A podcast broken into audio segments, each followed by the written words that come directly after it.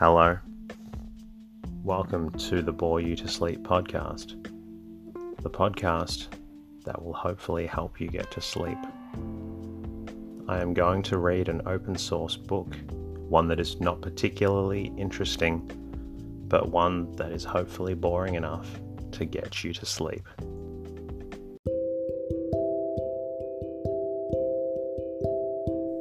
Is there something interfering with your happiness or is preventing you from achieving your goals?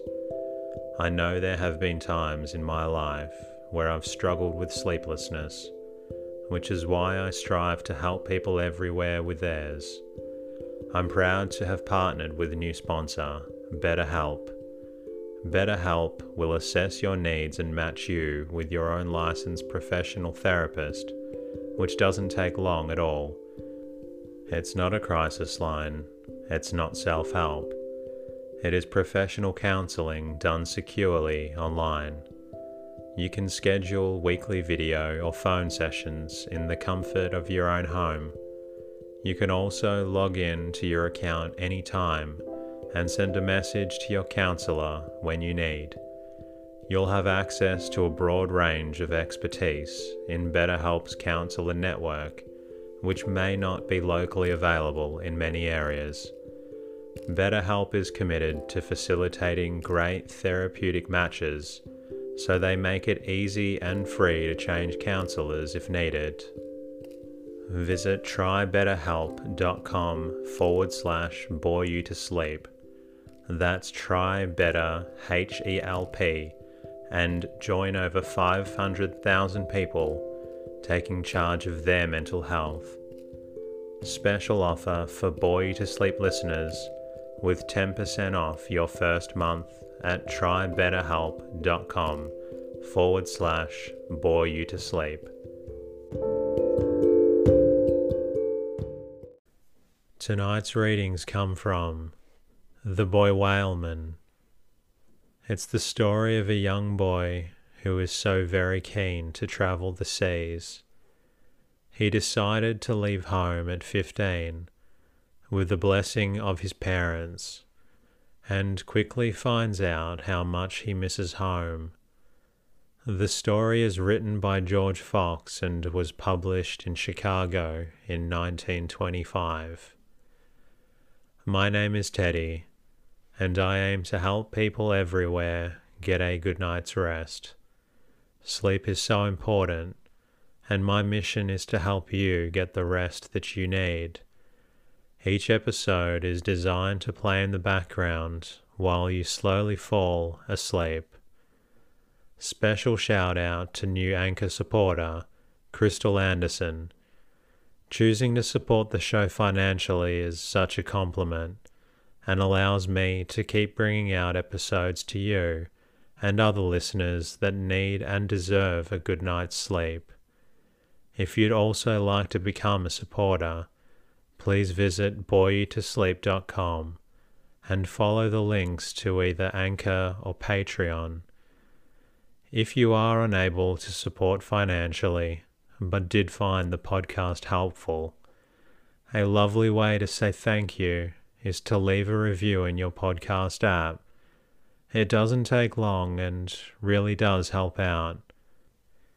If you simply want to say hello, then please visit boreyoutosleep.com. I'm also now on Twitter and Instagram at boreyoutosleep. In the meantime, lie back, relax, and enjoy the readings. The Boy Whaleman by George F. Tucker. When I was a boy, New Bedford was not, as it is now, a great manufacturing city, but the best known and largest whaling port in the world. The wharves were then busy places. Their vessels were fitted, as they used to say, and sent out on their long voyages other vessels returned and discharged their cargoes. Great casks of oil were arranged in rows on the wharves. Those that were sold were carted off on curious old trucks called gears, and those that were to await a better market were given a thick covering of seaweed. Everybody talked ships and oil. One would hear people say, The Janet is reported in the Indian Ocean clean, that is, had taken no oil. The Adeline is heard from in the Pacific, having made a good cut, that is, had taken a lot of oil. There is news from the Marcella, from the other side of land, having done well. The other side of land meant the other side of the world, as Australia and New Zealand, in the waters round which many whales used to cruise. My father, when a young man, went whaling for a single voyage which lasted for more than three years he was a sailor, or to use the regular phrase, a foremast hand, and at the end of two years he became a boat steerer or harpooner.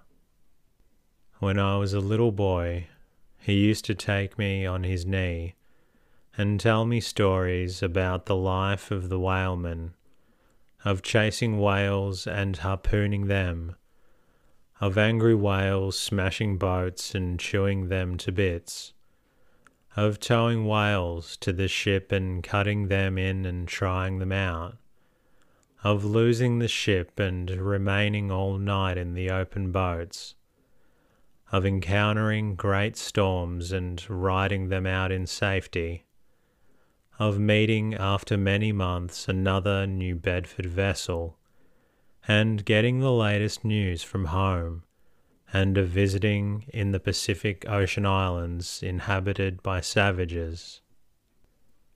At an early age, I made up my mind to go to sea. On Saturday afternoons, I used to roam about the wharves and sometimes ventured into the ships, only to be ordered out but one day a man called a shipkeeper was very kind to me. The shipkeeper was the man who had charge of the wharf and the ships moored to it. He was a kind of general manager. They were taking out the cargo from a vessel.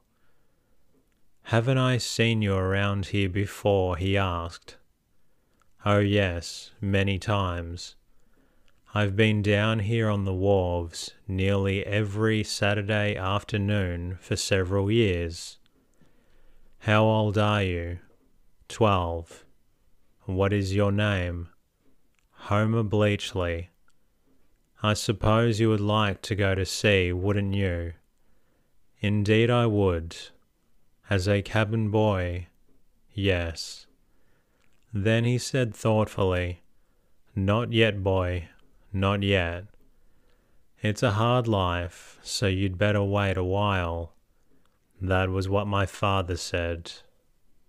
The shipkeeper continued, You go home and get a basket and pail, and I'll take you up into the loft and give you something that will make you happy.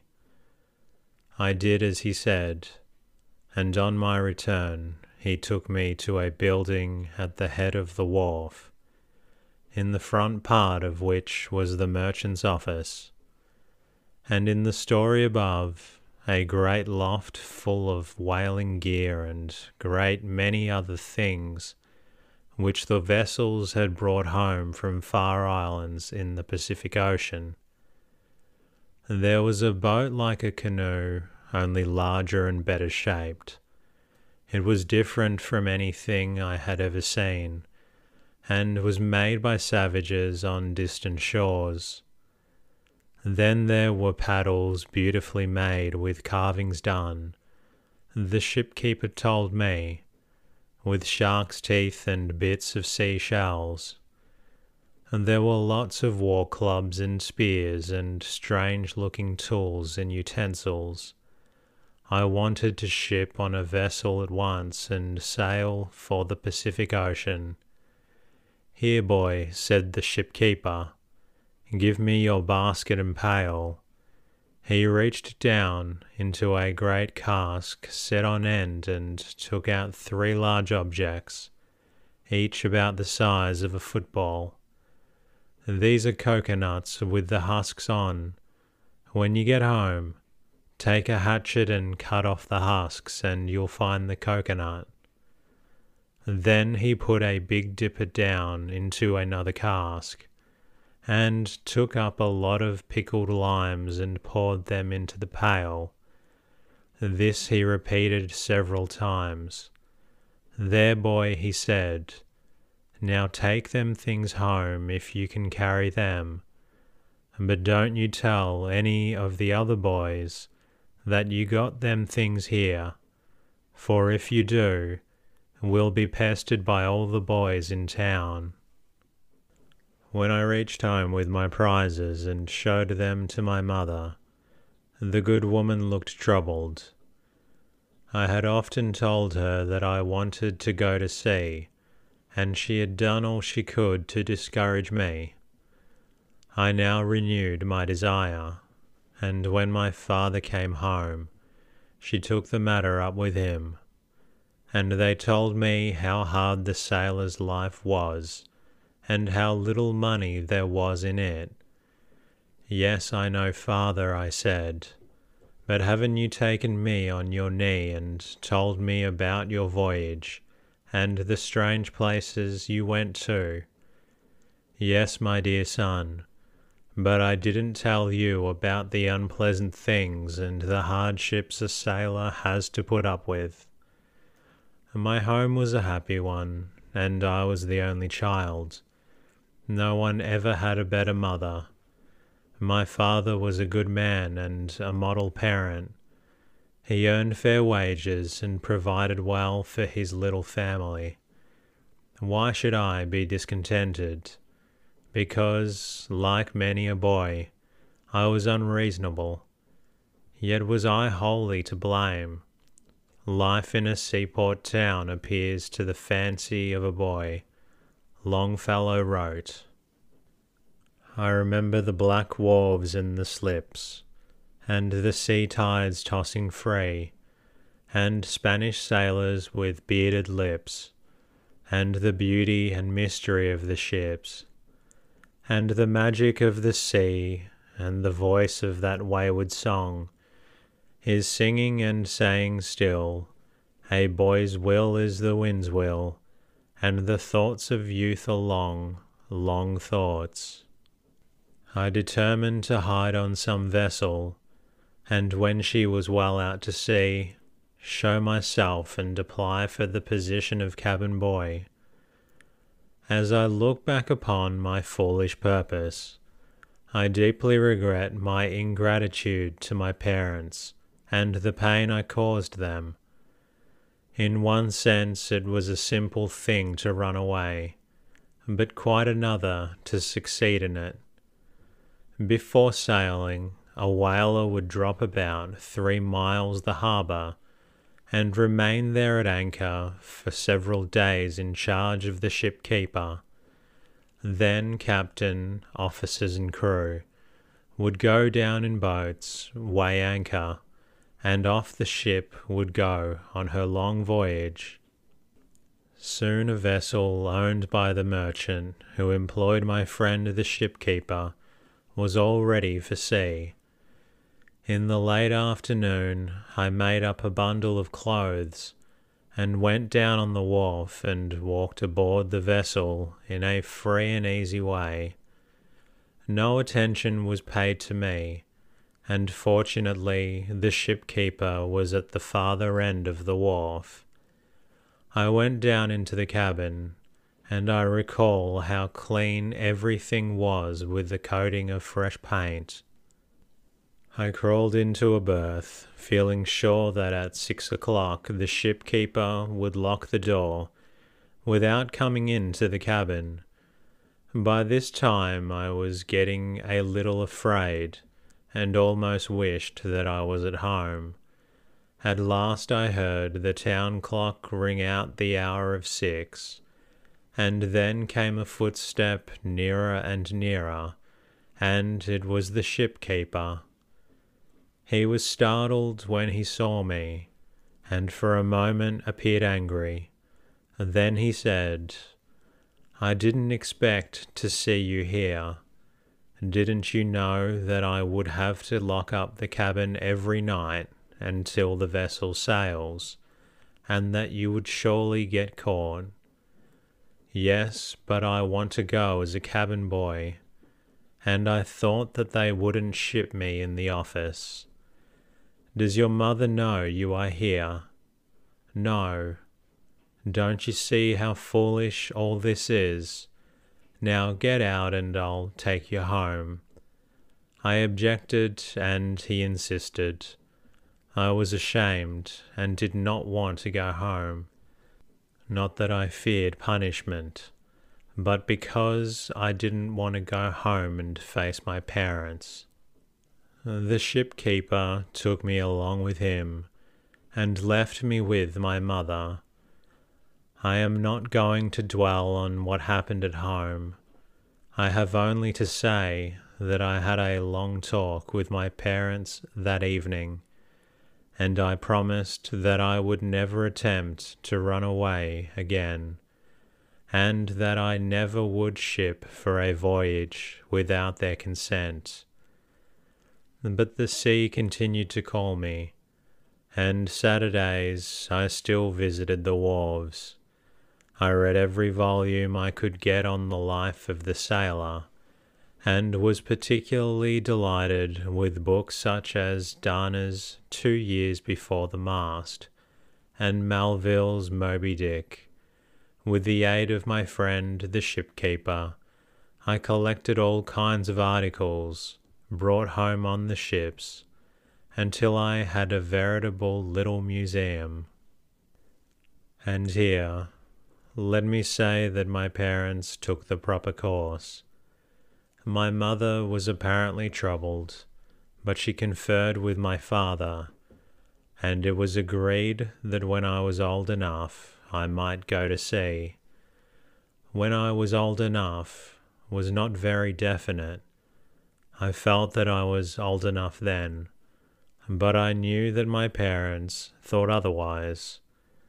At thirteen, I entered the high school, and at fifteen I felt that I had sufficient education, at least for a sailor, and I implored my parents to let me go. You aren't old enough, said my mother. But yesterday, mother, you said that I was as large and strong for my age, as large and strong as a man of eighteen. My mother made no reply but there were tears in her eyes. It was July and vacation. I was restless and impatient. Hitherto, I had worked during vacations for a cooper, doing odd jobs, but now the cooper sent me home with a statement that I was of no use to him. Years afterward, my mother told me that she and my father conferred and decided that it was the best course to let me ship, provided my age was not against me. In the fifties of the last century, whaling was at its height. In the warm weather, ships were constantly coming and going. There was no lack of vessels, but would they ship a boy off of fifteen? Who was as large and strong as a man of eighteen. Of course, my father's consent was necessary. I went to my old friend, the shipkeeper. One of his employer's vessels, named the Sea Bird, was to sail in a few weeks, and I was anxious to get on side of her. The shipkeeper said, You are big for your years and as strong as a man but a sailor's life is a hard one. But if your folks are willing, you should go. I'll see the old gentleman and find out what he says about your going in the Sea Bird.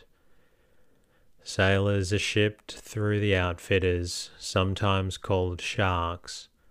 The outfitters provide the men with their clothes and various articles, and the owners pay the outfitters, and, at the end of the voyage, the owners take the amount of the sailors' shares. If the old gentleman is willing to take you, don't have anything to do with an outfitter, but have your mother provide the outfit, and I'll give her a list of the things you'll have to take with you. In a few days, the shipkeeper said that his employer would see me with my father, and in the late afternoon we appeared at his office. The merchant was a Quaker and he appeared at first a little stern. He declared that it was unusual for one so young to be taken on a whaler as a foremast hand, but my size seemed to justify an exception, that I could ship only with my father's consent, that my parents must see to it that I had a good outfit, and that my share or lay would be one one hundred and eightieth. On whalers captain, officers and crew shipped on shares or lays, and my share or lay was to be one barrel of oil for every one hundred and eighty barrels stowed down, and one pound of whalebone for every one hundred and eighty pounds taken and now my parents were busy fitting me out. The whaleman who was to be away for several years required clothing suited to about every climate, and an abundance of it. I was provided with needles, linen thread, spools of sewing cotton, a shaving outfit, several knives and forks with wooden handles, several combs, two pairs of scissors, lots of buttons, plenty of soap, a couple of tin plates and a large dipper, a sheath knife and belt, three thick blankets, a bed tick and pillow filled with feathers a dozen shirts and undershirts, three suits for light weather, and a heavy suit with a large overcoat for the Arctic, two pairs of thick mittens, four pairs of brogans, one light and one heavy cap, two sweaters, two large straw hats, and two oilcloth suits my father added a roll of cotton cloth, which he said might come handy for trade with the natives. Did ever a whaleman have so good an outfit? The shipkeeper told me that he would give me some points before sailing, so on the last Saturday afternoon he pointed to the bow of the Sea Bird and said, you see that heavy oak on the bow, and the iron shoe on the forefoot.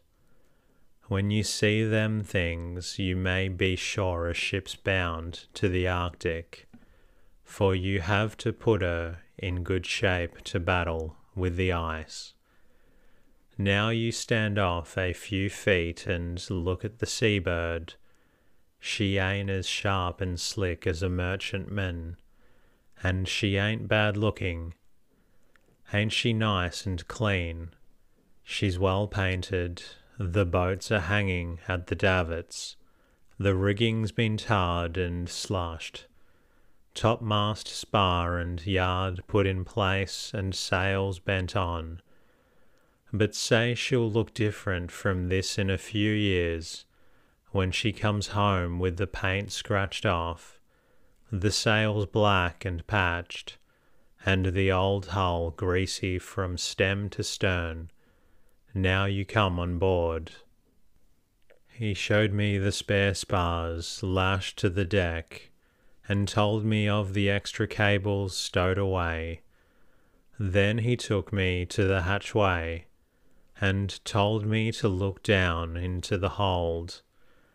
I could see that it was packed with a lot of things. The shipkeeper then said, On a whaler, you live together for a long time, and you have to carry loads of things with you stores, trade, slop chest, sails and duck, sundries, hardware, copperware, crockery, provisions, casks, staves, lumber, wood, etc.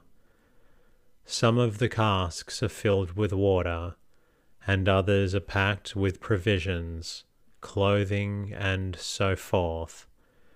As the provisions are used up and the clothing and other articles are called for, the casks are ready for the oil. The greatest thing on the ship are the whale boats. There are no such boats anywhere in the world. You'll find that so before you come back. Now I'll show you the little house you are to live in for many long months. He took me into the forecastle. I went down the little steep stairway into a gloomy space largely filled with bunks. I wasn't so cheerful when I came up, and as I walked home, I thought of the nice little room in which I had slept from infancy. I have said that this was Saturday. In the evening, my schoolmates came in. I did not betray my feelings. One of them said, You look as happy as if you had just returned from a voyage.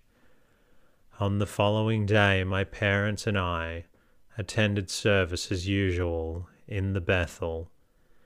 This little church was founded especially for sailors and was located on what was named Johnny Cake Hill. It still stands, looking just as it did sixty years ago. On the walls of the interior are cenotaphs erected to those who lost their lives in the deep.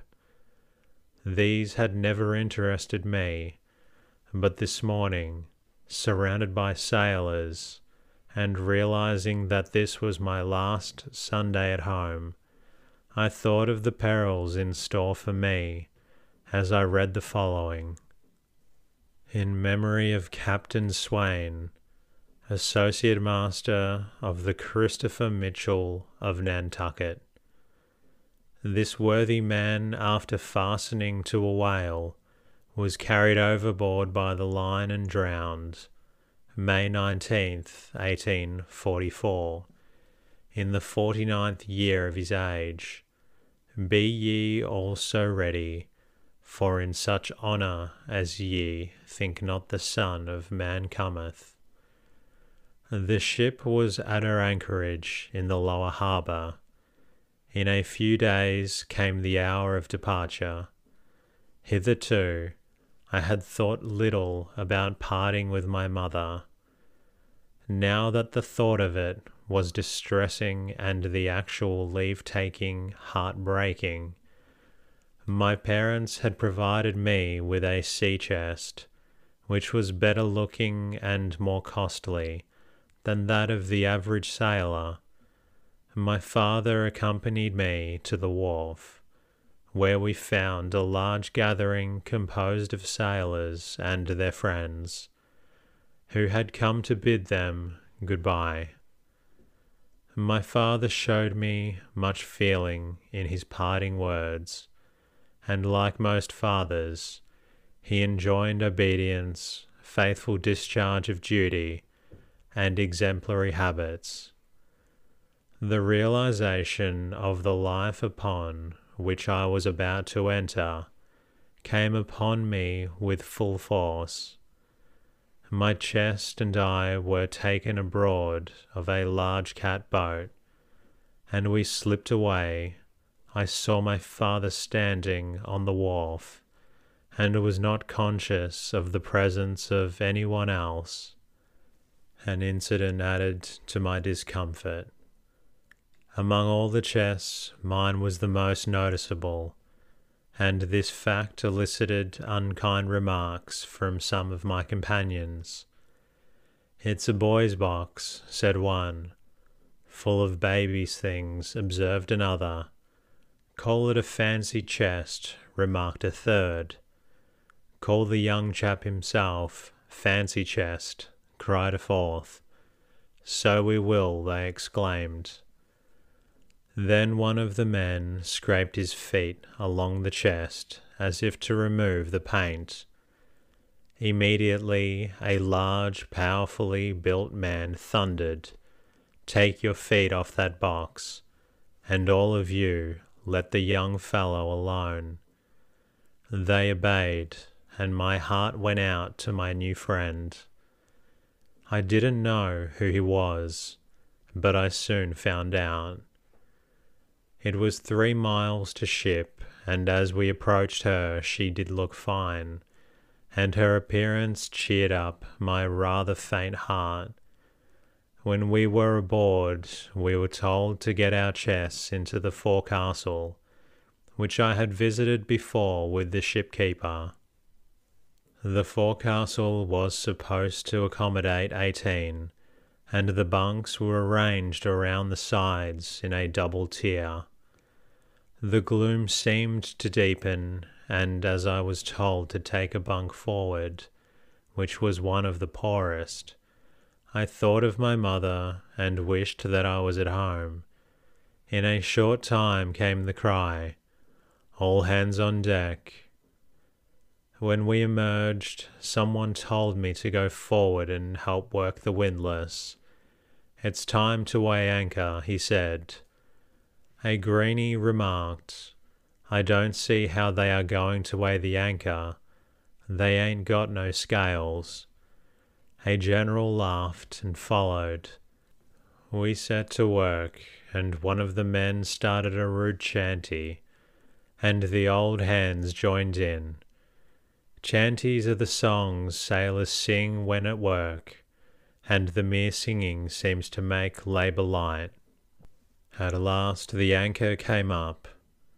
In the meantime, men had been sent aloft to shake out the sails, and the vessel started on her long voyage. As I caught a glimpse of land and historic land too, often spoken of by the early voyagers, I felt as if I had sundered the last tie with home and I found it difficult to keep back the tears. Just then, the shipkeeper came to me and said, I'm going out in the vessel and coming back in the pilot boat. Now let me tell you something. Even if things don't go right, keep a civil tongue in your head. Do what you're told and be respectful to those over you and never try to be familiar with them. If you do, you'll find it won't pay. Now let me tell you something more. The first mate's name is Costa Lakenham. He sailed in this very vessel on the former voyage as third mate. He's a man who doesn't talk much, but he's a fine seaman I've told him that while you look to be eighteen, you are only fifteen. Don't ever try to be familiar with him. He may prove your best friend in the ship. You'll be a lucky boy if he should take you for stroke oar in his boat. We had to beat out to sea as there was a head wind. As the vessel tacked, I was bewildered and wondered how anyone could learn the names of all the ropes and how to handle them. Get out of my way and get to work, said a hard looking, burly fellow, jostling me as he said it. He was an American of almost repulsive countenance, and a man for whom then and there I conceived a strong dislike for. Well, I couldn't work, for I didn't know how to. And I noticed that all the greenies seemed stupid, like myself, and were at a loss of what to do. The old sailors were handling the ship, and in a couple of hours we reached the offing. The pilot boat came up, and my good friend the shipkeeper shook me by hand and he and the pilot stepped up aboard the little craft and were soon far astern. On our port were the islands, on one of which Gosnold made a temporary settlement eighteen years before the Mayflower anchored in Provincetown harbour. While the islands bear the name of Gosnold's Queen, their individual Indian names are still retained and furnish a curious and interesting rhyme. Naushon, Nonamesset, Onkatonka, and Wepeket, Nashawena, Pasquinishi, Cuttyhunk, and Penikese. And that concludes tonight's readings. I hope you enjoyed the story of traveling on the seas, and I hope you're also feeling a little drowsy. If you're not quite tired yet, please feel free to listen to another episode. I'll be working on bringing you another episode very soon. Until then, good night.